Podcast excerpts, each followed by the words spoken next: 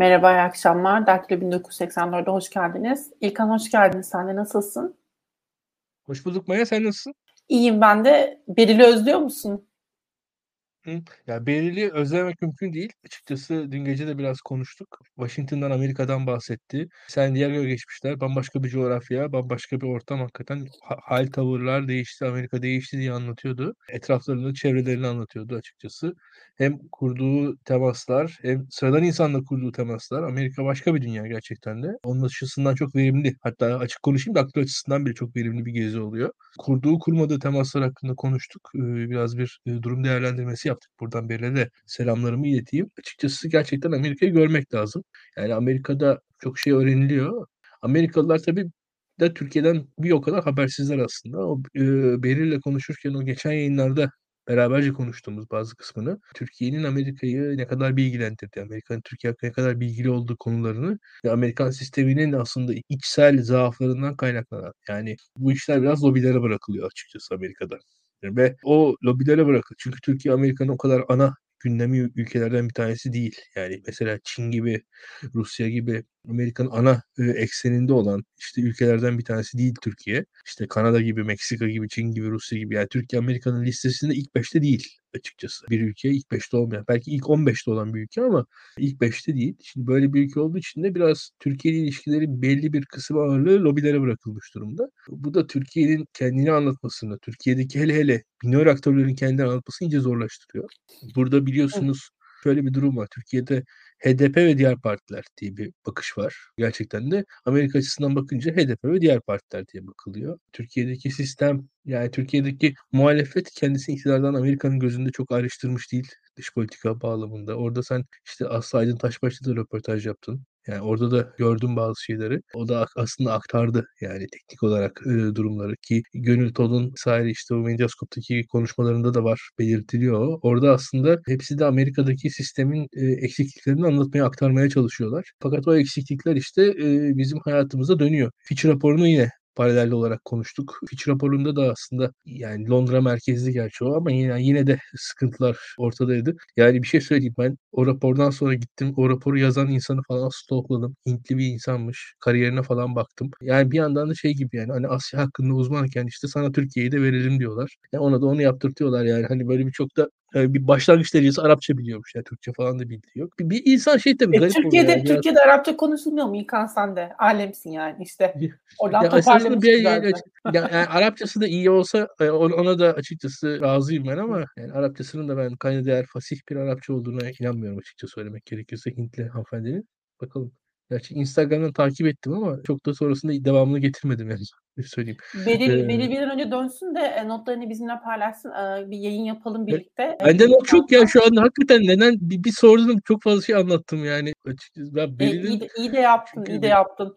Aslında bunları e, bilmek ve konuşmak önemli çünkü kimi zaman kaçırıyoruz. Acaba ne- neden ne oluyor da e, Amerikan siyaseti bir noktada bizimle ilgili bu kadar ilgisizleşebiliyor meselesine belki e, gündeme taşımak önemli ama Ya şey bu arada. Hep yorumlarda Hı Pırıl'ı gördüm. Pırıl'a da selamlar, sevgiler açıkçası. Pazartesi görüşmek üzere. Pırıl referansımızı da anlamış. Birazcık değiştirdik ama yani aynen öyle. Türkiye'de çok şey gözün önünde ama herkes gözünün önünde bir şekilde saklıyor birçok şeyi diye düşünüyoruz. Yani ancak böyle ifade edebildik. Çünkü bazen netameli konular kolay kolay konuşulamıyor. Kesinlikle. Gürhan Bey bluz giymedim. Bir tane ceketim var böyle bir vintage mağazasından aldığım. Renkli giyinmek için de bugünümü buldum. Valla çok pratikti o yüzden böyle hemen üzerime e, aldım. Çok da seviyorum bunun renklerini.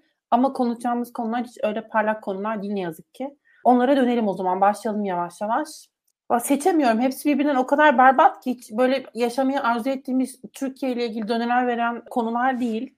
Ama hadi başlayalım. Tabii ki çocuk istismarı e, gündemiyle başlamak istiyorum aslında. Bir günden Timur Soykan'ın haberi. Gelişmeleri muhtemelen herkes takip etti. Zaten şimdi Aile Bakanlığı'nın da müdahale olduğu yönünde bir açıklama yapıldı. Bunun da nasıl bir anlamı var? Sanki yargılama süreçlerini bilmiyoruz Türkiye'de. Sanki e, haberimiz yokmuş gibi. Sanki bir kişinin alacağı müebbet hapis cezasının çok da büyük bir anlamı varmış gibi.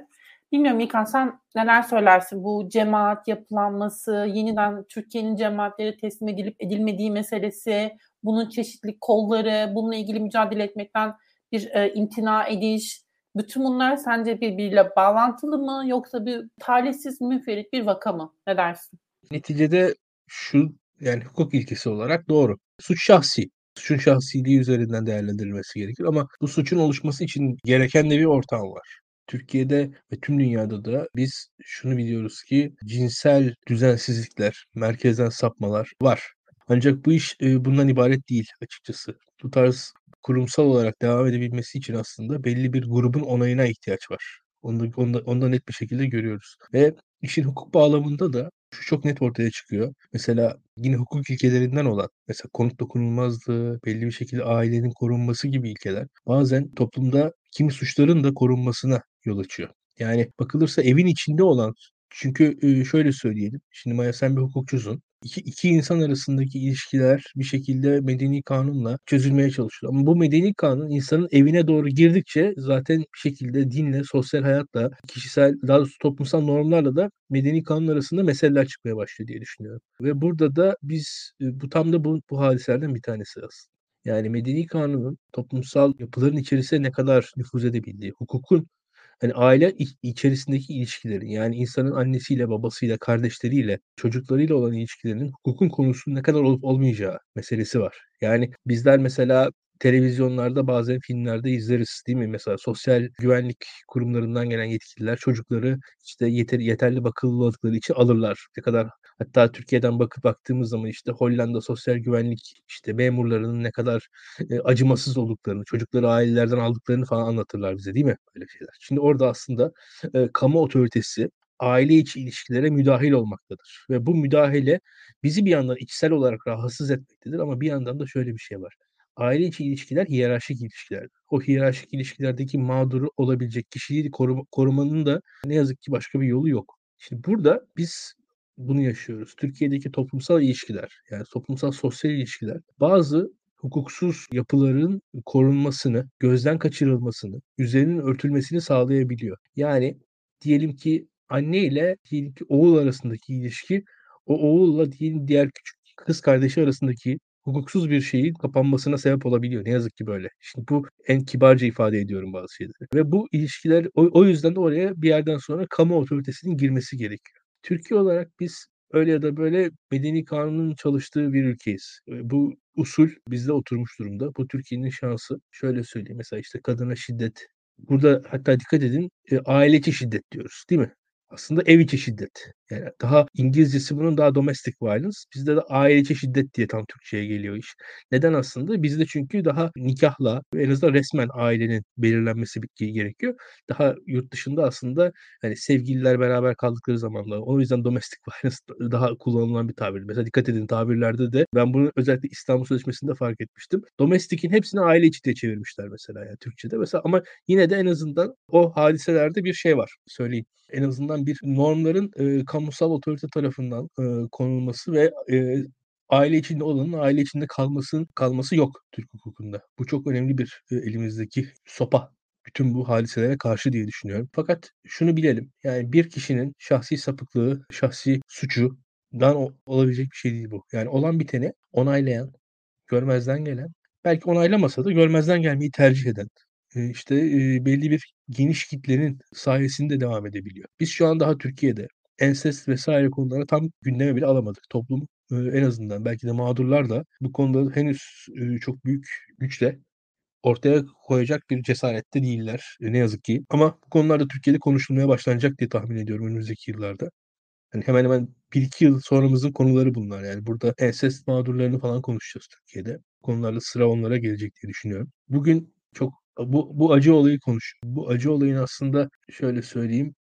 O sıkı sosyal bağın içerisinde bazı şeylerin görmezden geri, gelinebildiğini gösteriyor bize bu açıkçası. Üçün boyutlarının ötesinde o, o sos, sıkı sosyal bağlı ortamlarda özellikle bu küçük insanların, kadınların ve çocukların, e, güçsüz insanların nasıl mağdur olabileceklerini ve korumasından ne kadar azade kılınabileceklerini gösteriyor. Burada tabii insanların neticede vicdanları ve kamu otoritesinin de kararlılığına bakacak diye düşünüyorum bütün hadiseler.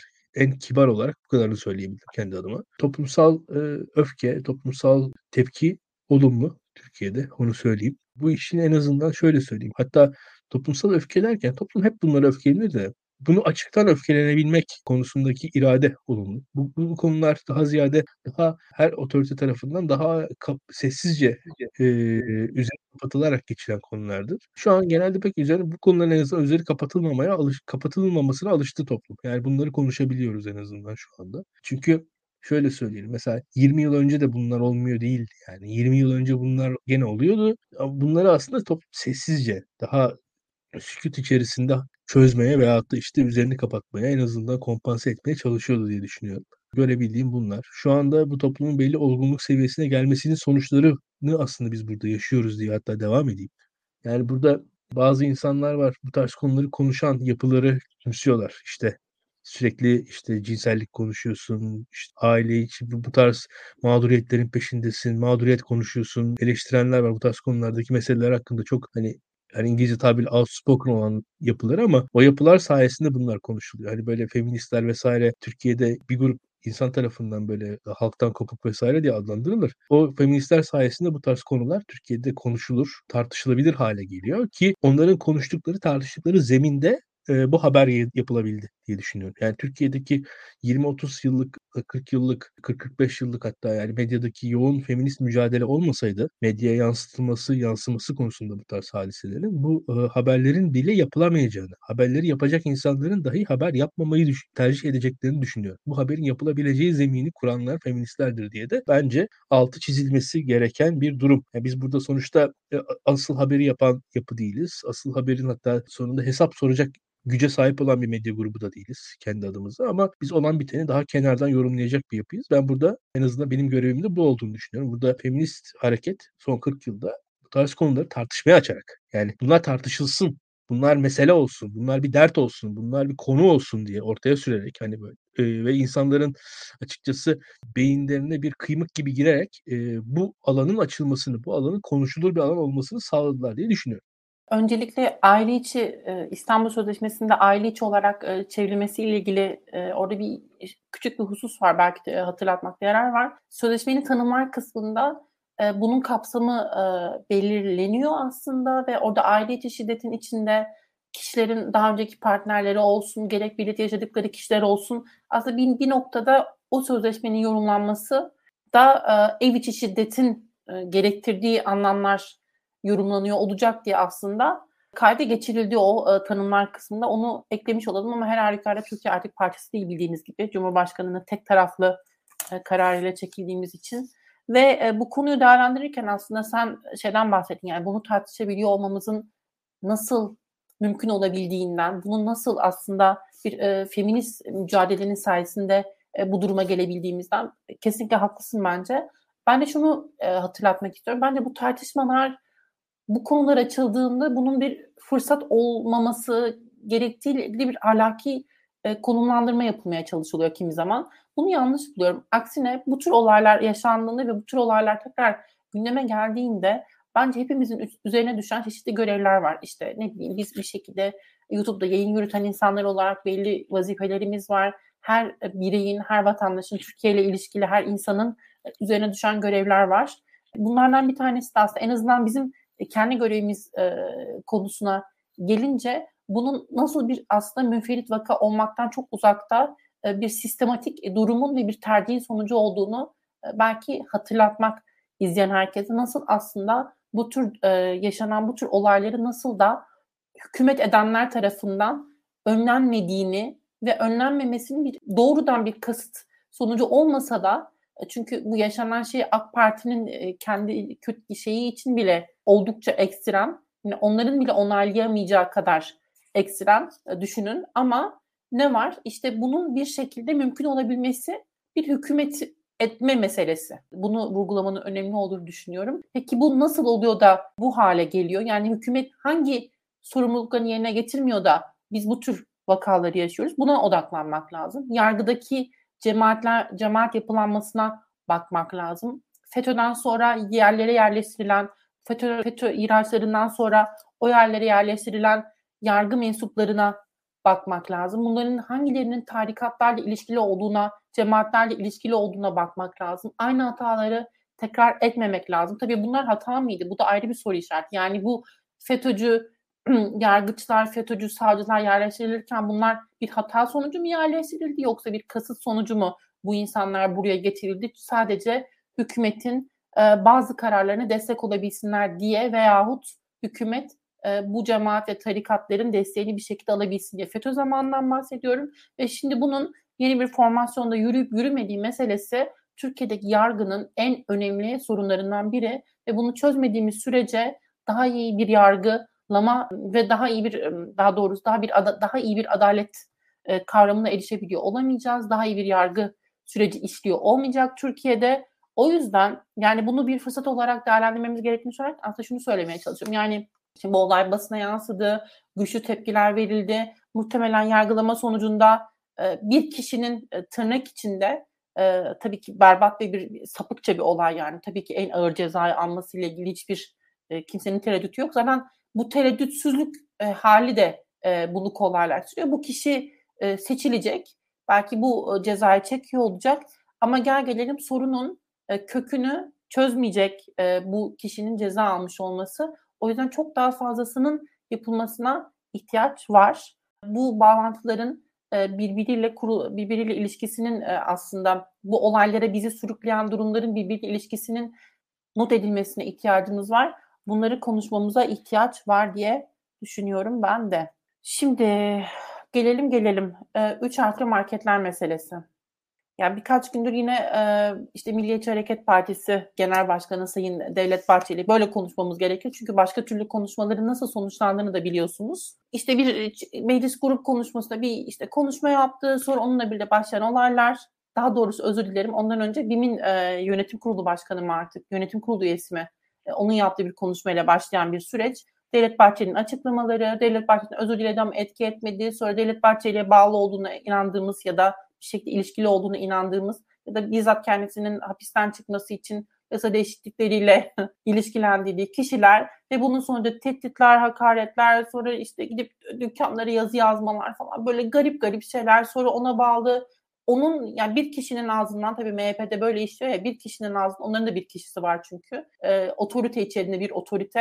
E, o bir kişinin ağzından çıkacak e, her söze bağlı olan milletvekilleri, grup başkan vekilleri vesaire hemen bu vazifeleri üstlendi ve en böyle işte hakaret dolu cümleleri kurdular ve ama e, yine de sular durulmuyor ve bunun başka boyutları da var aslında. Onları da İlkan bilmiyorum bizimle paylaşır mısın?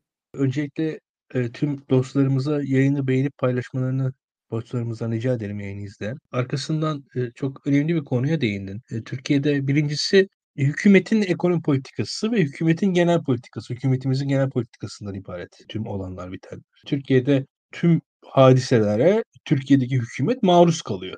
Yani az önce mesela FETÖ falan hikayelerini anlattın sen. E, hükümet kendisini orada hep maruz kalan. Yani tüm olanlar bitenler karşısında yani açıkçası üzerine yağmur yağan, üzerine açıkçası kar yağan bir sadece tüm olanın bitenin adeta doğal afetler karşısında o doğal afetlerle mücadele eden sıradan bir insan şeklinde kendisini anlattı hükümetimiz neredeyse. Fakat hükümetin karşılaştığı sorunlar bu işte bu yani FETÖ'den tut işte Kürt meselesine, oradan geri dön enflasyona, işsizliğe, e, cari açığa, Türkiye'de işte bu az önce konuştuğumuz meselelere mesela. Az önce konuştuğumuz meseleler Türkiye'nin yönetiminden azade değil.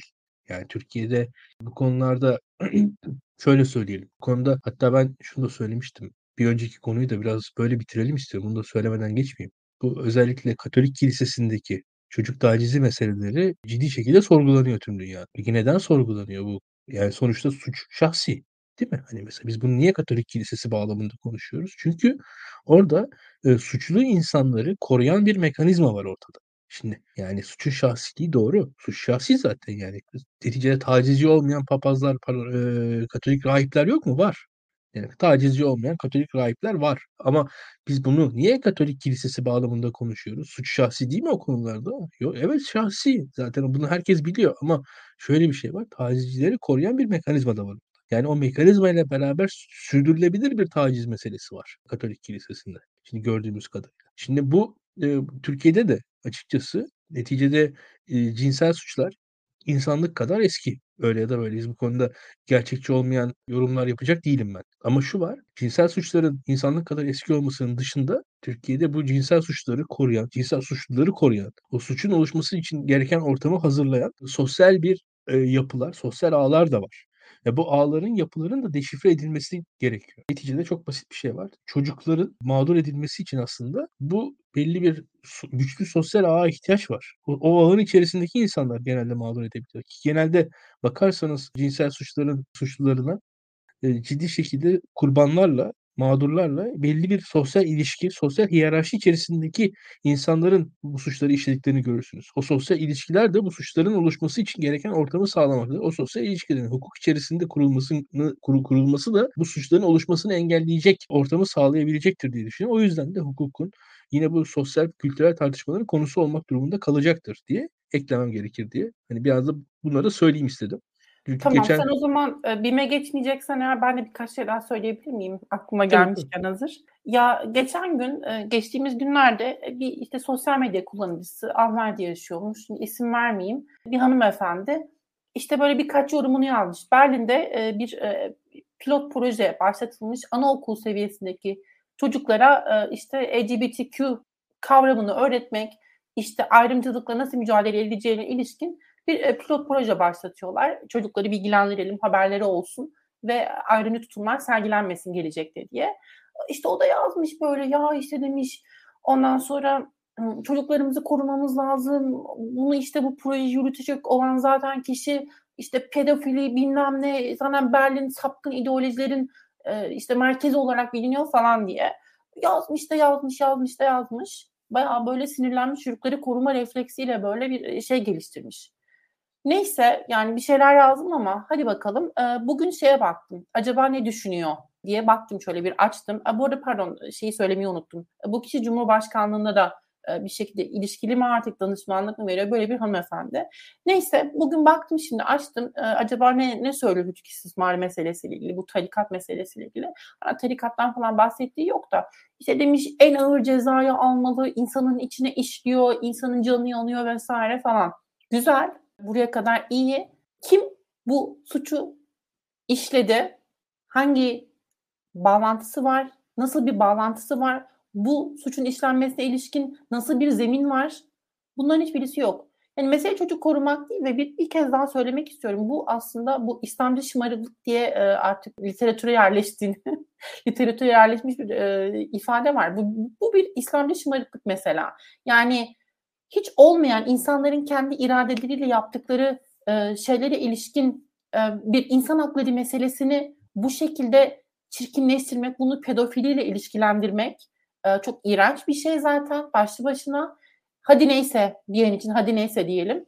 E, belki şeyi iddia ediyor yani fikir e, ifade özgürlüğü nihayetinde. Kişi doğrudan e, işte bir nefret söylemi ortaya koymuyorsa e, şunu söyleyebilir. Kişilerin işte çocukların e, daha doğrusu küçük yaşlarda cinsel eğitim verilmesi doğru değil diyebilir mesela. Bunu hadi diyelim cinsel eğitimle özelleştirmiş olsun. Bu da aslında doğru bir bakış açısı değil ama bu, bunu belki bir ölçüde ifade özgürlüğü olarak kabul edebilirsiniz. Ama burada açıkça bir işte böyle kötü e, kötü niyet var. Böyle bir saçma sapanlık var aslında. Bir tutarsızlık var.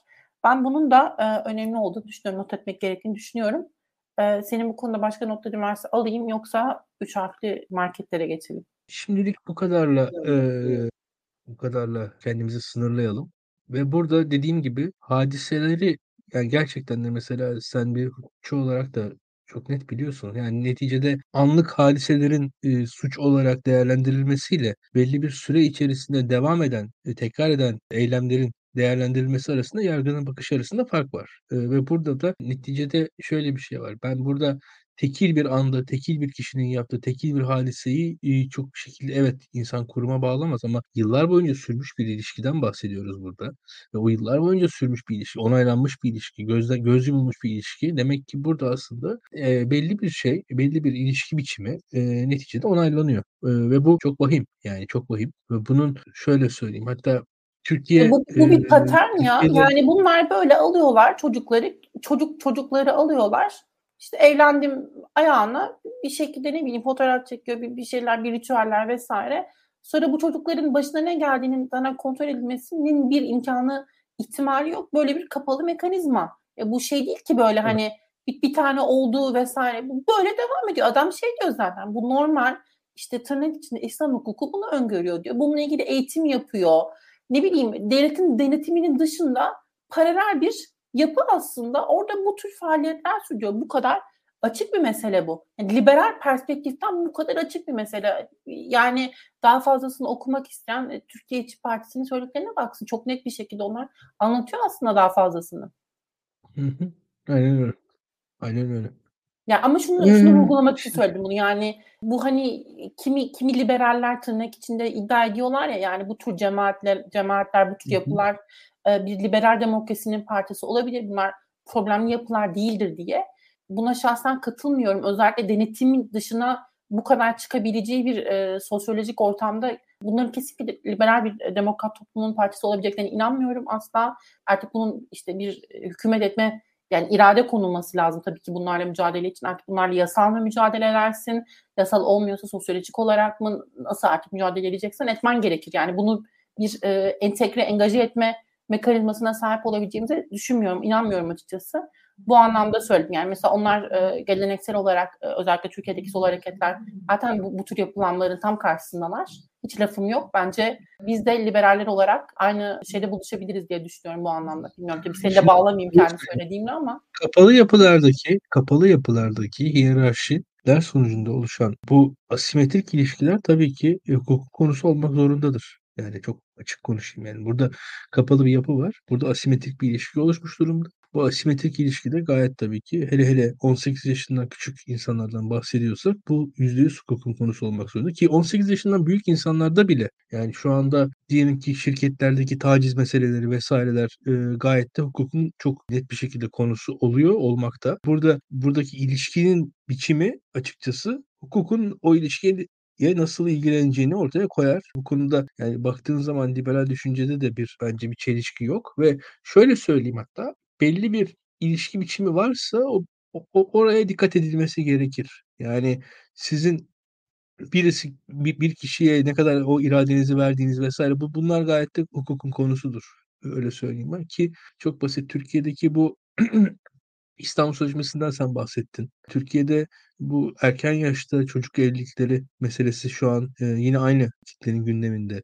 62-84 kadına şiddet, bu işte uzaklaştırma kararları vesaireler yine yine aynı şekilde benzer olarak gündeme getiriliyor. Bu konularda e, Türkiye'de aslında modernleşmeyle, kentleşmeyle, Türkiye'de kadınların e, ekonomik özgürleşmesiyle beraber artan artmakta olan boşanma oranları, geciken evlilikler konusunda e, Türkiye'deki İslami kesim e, Türkiye'deki maskülen veya da toksik maskülen diyebileceğimiz öfkeyi içselleştirdi ve e, neredeyse bir ideolojik bir hat oluşturdu diye düşünüyorum ben.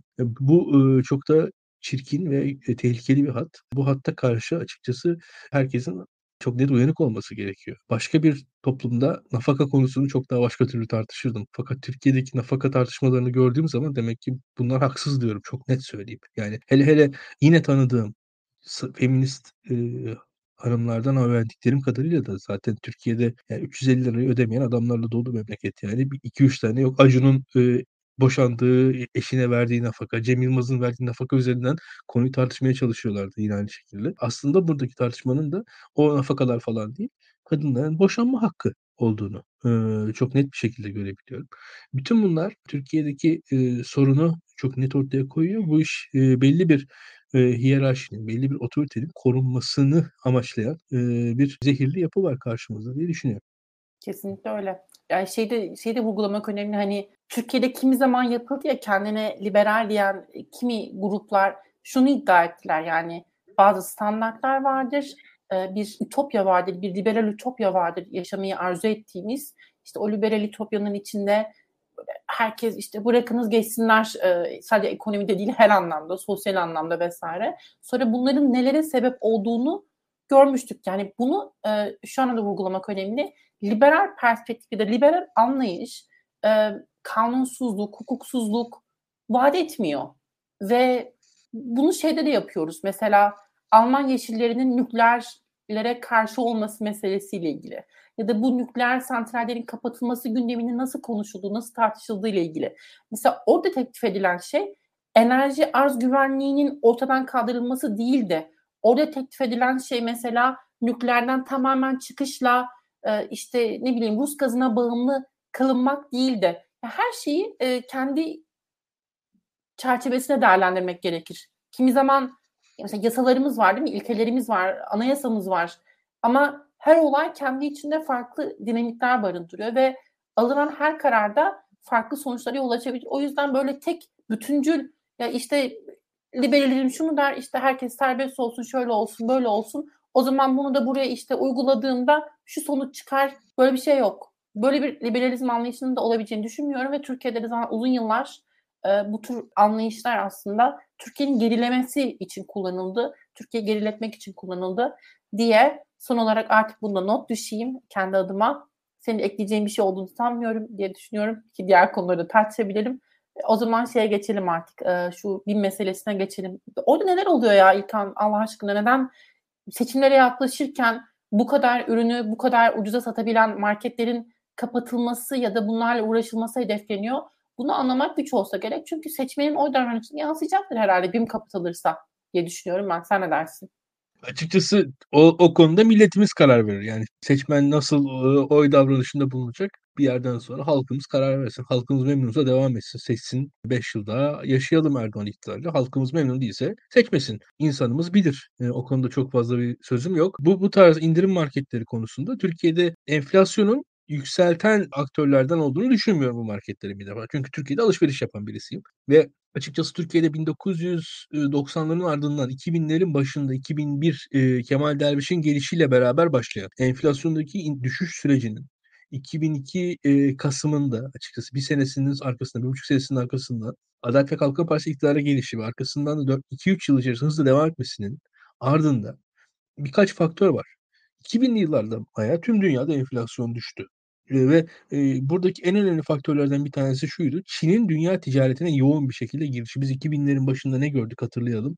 Milyoncular gördük aslında. Milyoncular şu demek, Türkiye'de Çin'den ıvır zıvır, ucuz liralık binlerce, kalem ürün geldi Türkiye'ye ve Çin'den gelen ürünler fiyat baskısı yaratarak Türkiye'deki malların fiyatlarının birçoğunun artmasını engellediler. Yani Türkiye'de anti enflasyonist bir baskı oluşturdular. Çin'den ithal edilen ürünler. Türkiye'deki enflasyon düşüşünde tam olarak o e, Adalet ve Kalkınma Partisi'nin şansıydı bir yandan da. Çin'in dünya piyasasına girişiyle beraber Adalet ve Kalkınma Partisi neredeyse iktidara geldi. Ve e, Türkiye piyasasına girişi. Çin Dünya Ticaret Örgütü üyesi oldu o yıllarda. Ve tam da bununla birlikte şu yaşandı. Çin'in piyasaya girişiyle beraber aynı şekilde bu e, BİM işte en e, bilineni ama diğerleriyle diğerleriyle beraber bu Hard Discount Store diyorlar buna işte. Büyük yani aslında BİM'in adı da o yani. Büyük indirim marketleri, Birleşik İslam marketleri de diyorlar. Şimdi orada bu Hard Discount Store'ların girişiyle beraber de aslında bunların özelliği şuydu. Nispeten daha ucuz iç tasarımları olan, içerisi diğer marketlere göre daha salaş olan, sadece fiyata önem veren, sadece içeride bir e, alışveriş deneyimini satmayan, deneyimden ziyade fiyat e, fiyat fiyatla rekabet etmeye çalışan marketler e, öne çıktı Türkiye'de. Bu işte bu marketler de bunlardandı. İçerisi diğer büyük marketlere göre daha az estetik, daha açıkçası kötü tasarımlarla donanmış, e, daha kötü aydınlatılmış vesaire marketlerdi bunlar.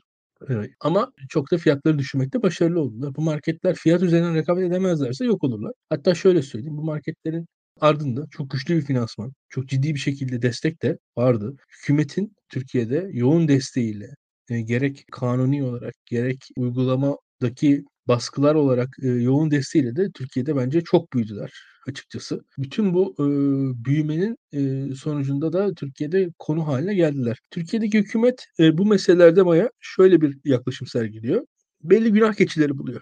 Daha önce hatırlarsın biz soğan depolarının basıldığını gördük. Türkiye'de e, aracılar üzerinden, kabzı mallar üzerinden yapılan tartışmaları gördük. Yine aynı şekilde Türkiye'de enflasyonun sebebi olarak böyle tekil aracı aktörlerin konduğunu gördük. BİM de ve bu diğer indirim marketleri de aslında e, temelde buydu. Şu an o, bu genel olarak hükümetin e, üzerindeki baskıyı, üzerindeki şöyle söyleyeyim suçu, üzerindeki sorumluluğu almayıp Yani Türkiye'de bir enflasyon var. Türkiye'de bir fakirleşme yaşanıyor. Yani Türkiye'deki mesele hatta daha ileri gideyim. Yani Türkiye'de şu an mesele çok yerde fiyat meselesi değil. Para yok insanlarda. Yani esas insanların cebinde para yok. Yani hani fiyatların yüksek olması değil, benim cebimdeki paranın az olması mesele teknik olarak yani. Bu eee, ve burada insanların gelirleri düşük net bir şekilde. Yani, yani şu anda Türkiye'de hatta şöyle söyleyeyim. Türkiye'de şu an insanlar Gürcistan'dan gelip Türkiye'de alışveriş yapıyorlar. Türkiye'de fiyatlar yüksek değil.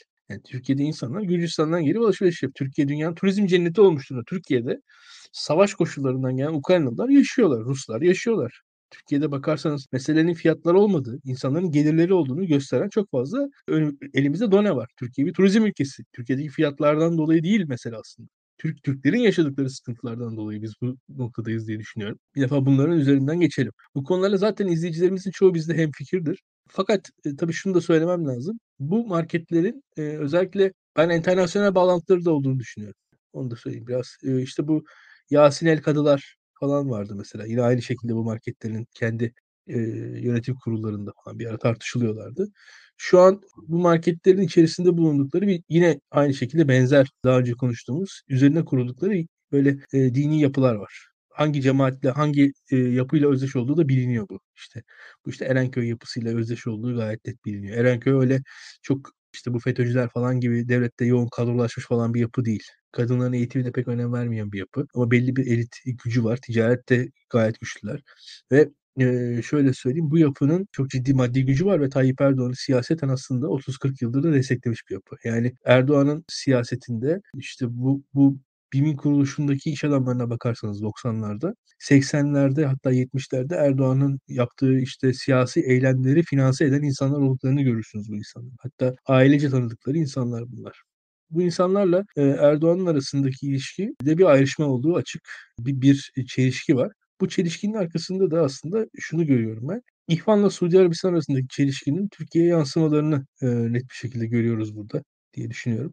E, bu konuda hangi taraf güçlenirse onun sonuçlarını Türkiye'de böyle yaşayacağız. Yani uzun süre İhvan'la Suudi Arabistan arasında yakın ilişkiler vardı. Şu an o ilişkiler bozuldu ve o ilişkileri belki de dolaylı etkilerini Türkiye'de görüyoruz. Tam birebir yansıyor mu? Emin değilim birebir yansıdığından ama Dünyada 1950'lerle beraber e, neredeyse kurulan bir yapı vardı. İşte Nasirizme ve sosyalizme karşı Suudi Arabistan ve İhvan arasında bir ittifak kurulmuştu. O ittifak özellikle 11 Eylül sonrasında e, giderek çatlamaya başladı ve giderek birbirinden uzaklaştı. Şu anda da o, o çatlamanın devamları, devamını izliyoruz diye düşünüyorum. Tüm dünyadaki İslami yapılar kendi aralarında belli bir hesaplaşmaya gidiyorlar. Yani bir şekilde e, bunu öncelikle 2013'te işte bu Fethullahçılarla Adalet ve Kalkınma Partisi arasındaki başlayan meselede gördük. Şimdi yine görüyoruz. Burada bir al ver, bir yani bir hesaplaşma, bir yeniden konumlanma tüm dünyadaki İslami yapılar içerisinde gözükecek gibi gözüküyor bence. E, Türkiye'de yaşanan da bu. Hatta yani son dönemde Türkiye'nin Suudi Arabistan'la tekrar yakınlaşmaya çalışması ile bu çatışmaların da tekrar başlaması arasında ben bir paralellik de seziyorum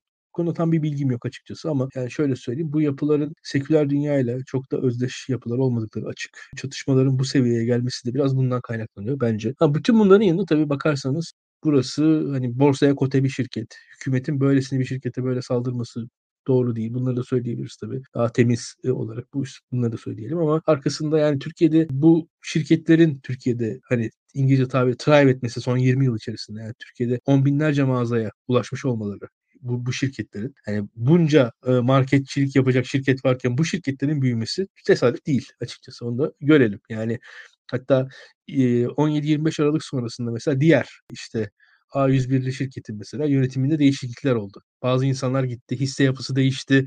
Yani orada bir şekilde biz Fethullahçılarla bağımızı kopartıyoruz dedi mesela diğer şirket orada. E, on, 17-25 Aralık e, soruşturmaları sonrasında. Yani bir o zaman yine İslami kesim bir çatışma içerisindeydi.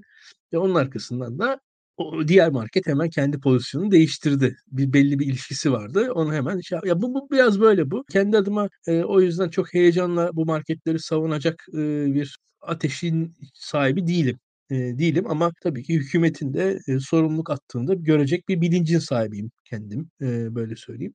Durum budur. Durum budur. Eee, Türkiye'de şu anda bu marketlerin yaptıkları eylemlerden dolayı eee, ha bu bir de enteresan bir şey var tabii. Burada bir, eee, yorumdaki Gülhan Bey, eee, çok net söylemiş. O o konuda da Milliyetçi Hareket Partisi'nin konuya müdahil olması burada şaşırtıcı. Çünkü Adalet ve Kalkınma Partisi bu tarz konuları olabildiğince hasır altı ederek, e, halının altına süpürerek, birazcık gizlice, kamuoyundan kaçırarak çözmeye çalışıyor. MHP ise daha yani daha sert, daha açıktan, daha böyle göz göre göre yapıyor bazı şeyleri ve MHP'nin tavrı aslında e, bence enteresan olacak konuda. Çünkü MHP de bir tavır aldı ve MHP'nin Taşra'da ki teşkilatlarının belli ölçüde finansal olduğu gözüken şey alt orta düzey sermaye gruplarından da MHP'ye destek olduğu gözüküyor. Ee, burada enteresan bir ilişki var. Sürdürülebilir mi bilmiyorum. Ama MHP'nin tavrının altı çizilmesi gerekiyor. MHP çünkü e, bu tarz bir çatışmada kendisine bir alan açıldığını gördü. Ve oradan e, ciddi anlamda şansını deniyor diye düşünüyorum. Nutkum tutuldu böyle son MHP kısmına gelince böyle kelimeler düğümlendi. Başta söylediğim bir şey vardı ama onu ben önemli buluyorum. Yani bir e, anlatı inşa etme meselesi bir yanıyla da. Sürecin kendisi de önemli. Yani bu ucuzlukçu marketler, ucuz marketler neyse artık bunların bir şekilde düşman olduğu ya da daha doğru ifadeyle aslında bütün bu işte süpermarketlerin vesaire fiyat arttırmak suretiyle enflasyonu körüklediği meselesi üretilmeye çalışılan bir anlatı aslında. Hürriyet gazetesinden Hürriyet gazetesine böyle bir manşetin yapılması da aslında buna ilişkindi belki orada fiyat artışlarının sorgulanması meselesi. Yani, yani hatta devam edeyim. Gelecek... Özellikle bu Berat Albayrak'la, Berat Albayrak'ın kontrolü altındaki medyayla da bu yapılar arasında bir mesele var. Orada ve Sabah ve Hürriyet grupları da aslında o konularda o konularda en öncü medya grupları oldular. Onun arkasında aslında Sayın Berat Bey ve Sayın onun kardeşinin daha ziyade etkin olduğu yapılar bu Hürriyet ve Sabah grupları ve onun orada onun izinde görüyorsunuz yani onu da oradan takip edebilirsiniz onu söyleyeyim. Tabii tabii orada bir e, kayyumluk yapısı var aslında. Yani orada bir işleyen bir medya mekanizması yok, serbest piyasa Hı-hı. yok. Bunların hepsi askıda. Zaten bu ülkenin şu an yaşadığı şeyin kapitalizm olmadığını söylerken, liberal bir perspektifinin olmadığını söylerken bunları da kastediyoruz. Yani sözüm ona bir e, özgürlük varmış. Sanki devlet hiçbir bağı olmayan bir medya kurmuşmuş gibi gözüküyor. Onun damadı, onun damadının kardeşi, damadının kardeşini oraya atadığı biri. Normalde ikisinin rakip olması lazım. Bir hayal ettiğimiz bir sistemde o iki rakip rekabet üzerinden işleyen bir sistemin olması lazım. Birinin bir konuda yayın yaparken öbürünün ona rekabete girip işte okuyan insanı çekmeye çalışması lazım falan filan. Birilerinin şey düşünmesi lazım ya işte ne olacak yazılı basının hali falan ne yapacağız biz kimse okumuyor demesi lazım. Reklam verilmemesi lazım. Yine işleyen hayal ettiğimiz bir e, ütopik sistemden bahsediyorum. Bir karşılığı yok şu an anlattıklarımın ama işte o yani reklam arada, vermeyecek. Ha. Yani not olarak ekleyeyim. Birkaç indirim marketi e, var. Bunlar arasından bir tanesinin hedef alınması benim uluslararası ilişkiler bağlamındaki yorumumu öne çıkartıyor. Yoksa tamamı hedef alınsaydı aslında tabii ki genel anlatı da, da doğru. Genel anlatıya katılıyorum. Genel anlatı var zaten ama genel anlatıdan ibaret olsaydı tamamı hedef alınırdı. Yok yok çok zaten, haklısın. E, Sadece onu da hatırlatmak için sen söyledin aslında en başta yorumunun en başında. Onu çok önemli buluyorum. Ama oradan böyle fışkıran başka bir şey dönüştü ve o aslında senin bu inter, internasyonel mesele vurgun çok önemli. Yani ben bunun ileride konuşacağını da düşünüyorum aslında. Sen devam et lütfen. Ya orada hatta şöyle söyleyeyim. Şimdi e, temel bir anlatı var. Orada bu hedef alınıyor ve hatta şöyle söyleyeyim. Bu perakendecilerin yapısı var. O yapının da başındaki insan, bu BİM'in başındaki insan. O, onun görevden alınması gerektiğini söyledi mesela Şok'un başındaki. E, o da aslında BİM'in kuruluşunda var olan o Ülker grubu BİM'in kuruluşunda vardı. Sonrasında oradan hisselerini çekti. Kendisi Şok'u satın aldı. Orada hatta yani aynı anda ikisini birden de hem şokta hem artık o kadar da bir dur dediler. Ülker şoku çok büyüttü biliyorsunuz. Migros'un da şok ve orada da işte içki satışı durdu. Buradaki yine konulardan bir tanesi. E, Türkiye'de şok A101 BİM'lerde içki satışları yok bildiğiniz gibi ve Hatta ben kendi adıma bir ara e, sigara satışı bak, vardı. Bak, bu da bu da çok önemli bir şey İlkan. Özür dilerim. Yani bu da bu da başka bir yönü. Mesela atıyorum diyelim ki BİM dedi ki ben İslam İslamiyim işte benim müşterim sevmiyor şarabı bilmem neyi falan. Bu dedi. İşte onun karşısında yani hayal ettiğimiz bir e, demokraside ne olacaktı? Şok şey yapacaktı. Şarap satacaktı, bira satacaktı neyse artık. Onun müşterisi ayrılacaktı, o rekabet edecekti, öbürü paradan vazgeçiyordu falan filan. Yani bunlar hep böyle birbiriyle böyle ilişkili şeyler. Ya da mesela basından bahsederken Atıyorum BİM reklam verecekti Hürriyet'e. Sabah reklamı almadı, almayacaktı mesela. Sabah reklamı almamasının sebebi sabahın az okuyucusunun olması olacaktı. Falan filan. Neyse özür dilerim. Tabii. Ve burada hatta kendi adıma bu bu konularda hep şeyi söylemiştim. Bir ara e, sigara satılıyordu A101'lerde. Hala satılıyor mu eminim. Sigara kullanmadığım için çok e, dikkat etmiyorum ama işte bu İslami finansta böyle yani İslami bir alışveriş tarzı diye bir şey vardı. Hatta o zaman da İslami olmayan şeyler alınamıyordu o tarz finansal araçla. Mesela alkol alamıyordunuz vesaire. Ay- Sigara alınıyor muydu? Alınamıyordu. Onu, onu bir ara aklımda e, soru olarak tutmuştum ki e, bir ara o çünkü o sırada Tayyip Erdoğan'ın da önerisi üzerine Diyanet sigarayı tekrar haram dairesine sokmaya çalışmıştı. Eee, benim açımdan şaşırtıcı bir şeydi yani. Ben küçükken haram değildi yani. O enteresandı sigara konusu. Eee, ama dediğin gibi yani bu alkol meselesi enteresan ki yani ben mesela geçen şeyi söyleyeyim işte bu ufak bir Carrefour açıldı bizim mahalleye. Ya gerçekten de ya o boyda bir markette alkol satıldığını tekrar tecrübe ettim.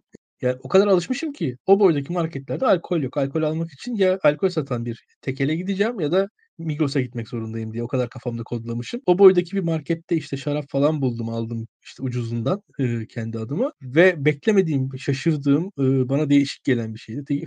ya orada hatta yani gerçekten de bizi alıştırdılar ki yine benzer bir şey tarafı da var. O da enteresan yani. Bu cuma namazı saatlerinde tatil oluyor. Çalışanlar açısından gerçi bir yandan belki de iyi oluyordur. O yüzden çok e, kızamıyorum o tarz şeylere ki bu tarz marketlerin çalışma saatlerinin birazcık çalışanları favor edecek şekilde düzenlenmesi gerektiğini düşünen birisiyim ben. Belki hafta içi çünkü sürekli shiftleri kaydıkları için oradaki çalışanların e, genelde sabit bir gün tatilleri yok. Biz hafta sonu tatil yapabilen e, işe sahip olan insanlar olarak bu konulardaki bu insanların mağduriyetlerini bilemiyoruz. Çünkü bu AVM'lerde ve her gün açık yerlerde çalışanların tatil günleri çok sabit olmuyor diye düşünüyorum.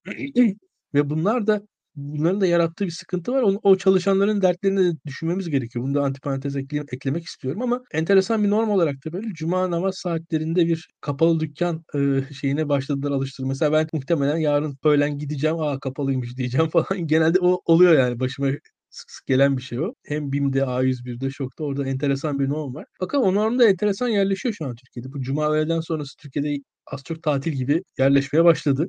Ee, bir yandan hani çalışanlar açısından olumlu olduğu için çok fazla da itiraz edemiyorum. Ama bir yandan da değişik geliyor. Bakalım ne olacağını göreceğiz. Çalışmamaya devam etmek bilmiyorum. Bir noktada daha fazla vergi anlamına gelecek. Daha fazla enflasyon vesaire. O günü tatil et. İstersen pazartesi de tatil et. Çünkü pazartesi sendromu diye bir şey var sonuçta değil mi? Yani o gün çalışmasak evet, ne olur? Sabah çalışmasak ne olur? Gider gider. Ama şu önemli. E, sorun yok. Yani çalışmak istemeyen işletmeler çalışmasın Çalışmak isteyenler çalışsın. Sonra bakalım kim para kazanıyor, kim kazanmıyor vesaire. Hatta Kemal Bey, şöyle söyleyeyim. Maya şunu da ekleyeyim. Bu e, alkol penetrasyonu açısından mesela Türkiye piyasasına bu Migros'u da mesela Anadolu grubu satın aldı. Yani.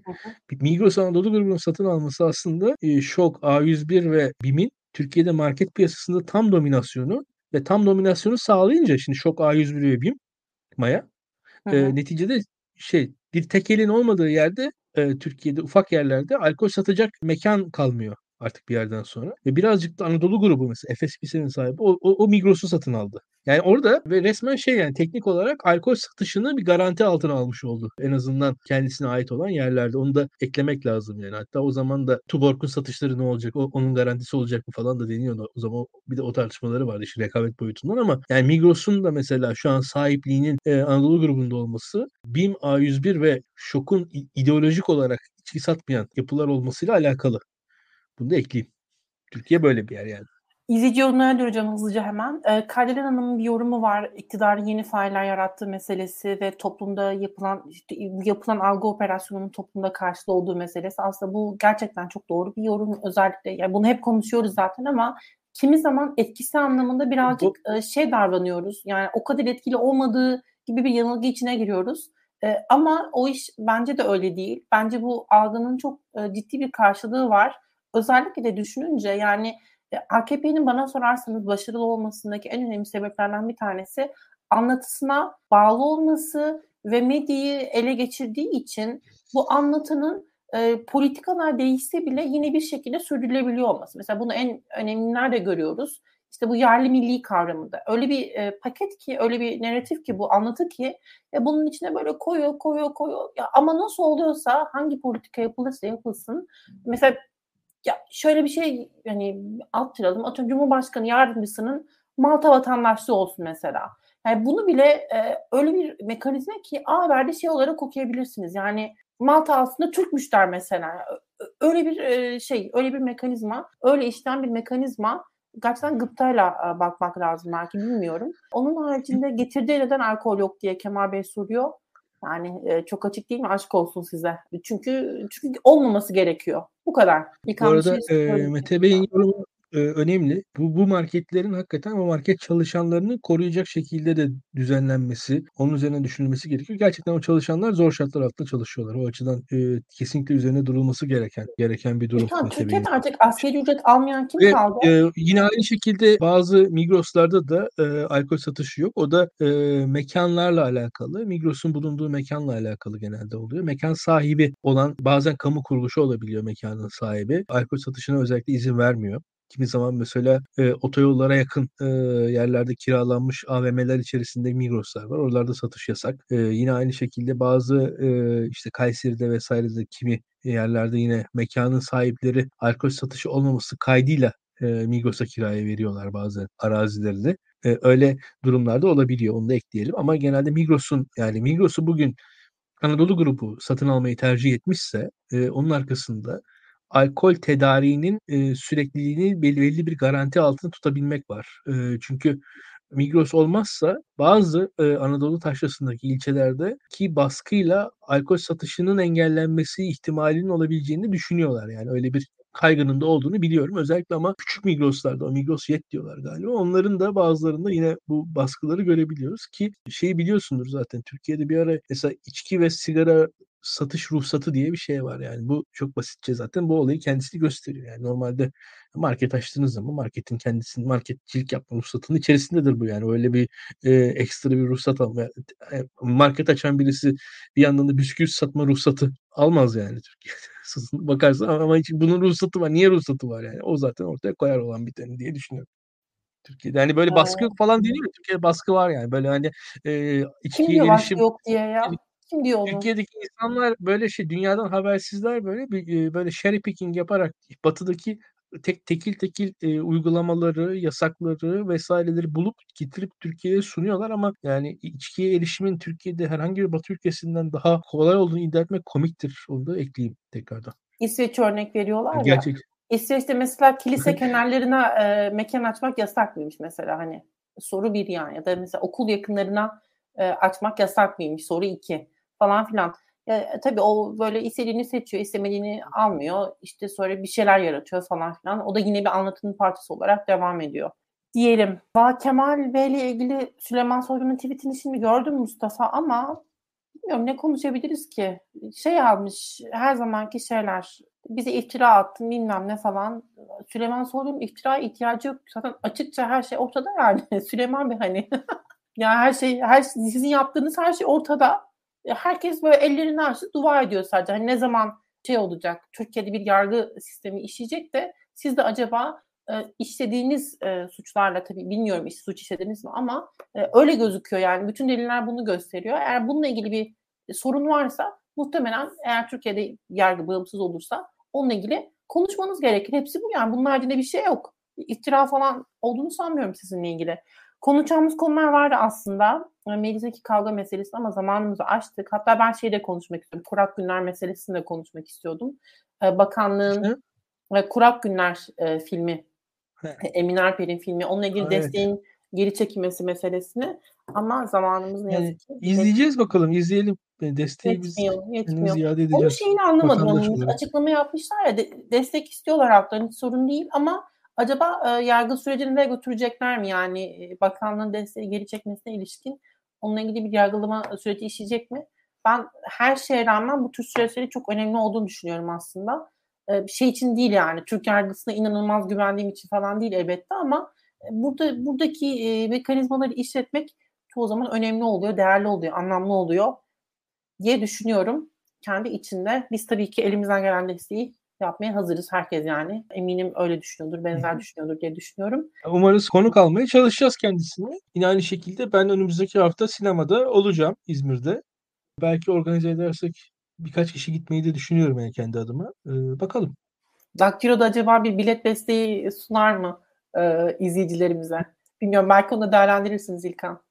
Ya Ben olabilir. aracı olmuş olayım. E, olabilir hakikaten. Şey yapalım ya. Bir programımızı böyle RT'leyen falan bir tweet'e insanlara bilet alabiliriz e, isterlerse. Bu arada sinema Yani bilet bir- fiyatları kaç para oldu? 100 lira falan mı şu an? Ben hiç bilmiyorum büyük şehirlerde nasıldır O, acaba? o, o civarda Yü- 100 lira, 100 130 lira olan var, 110 lira olan var. Ama sanırım bu hani işte alırız ya 4-5 bilet. O kadar. Yani ne yapalım artık e, izleyicilerimiz sağ olsunlar. Onlar zaten bize destek veriyorlar e, katılı. O, oradan gelen paralardan e, en azından oradan bir bilet alarak şey yapabiliriz. Onu düşün, o- onu makul görüyorum ben. Şu an e, tam gündemimize aldım ben bunu e, düşüneceğiz bunu. Bir de izleyici yorumları arasında internetten e, alkol alınabilen e, bazı uygulamalar olduğuna ilişkin yorumlar vardı. Ben bilmiyorum. E, bilmeyenler de vardır elbette. Onların faydalanabilmesi için belki aşağıdaki yorumları Yok yazarsın. o, Var mı? Sen biliyor o, musun? o şey ya öyle bir öyle bir olay yok. Öyle bir o o o, Ben de o bilmiyorum şey ama iki tane yorum vardı. İnternete alınabildiğine ilişkin. E, Bazı sitelerde sanırım e, mümkünmüş. E, Nasıl oluyor bilmiyorum ben açıkçası. Yok öyle bir şey. Yok öyle bir şey. Yani çok konuşmayalım onları biz. Tamam. O zaman herkese iyi akşamlar diye. Sen söyle. İyi akşamlar. Yok bir şey İyi söylüyordun. söyle. akşamlar. Tamam peki. Ya hayır, legal bir çerçevede olduğunu düşünmüyorum o, o yapılanlar. Migros'un da, Getir'in de vesaire hı alkol sat o, o, o yasak yani. Hani o yüzden. Anladım. Tamam Tamam. işte. Vurguladığın Hı iyi oldu. Tamam. Ee, çok teşekkürler izleyen herkese yorumlara e, yorumlar için çok teşekkürler. Lütfen beğenmeyi unutmayın, paylaşmayı unutmayın. Ee, tekrar görüşmek üzere önümüzdeki günlerde. Hoşçakalın. Bay bay. Görüşmek üzere. Thank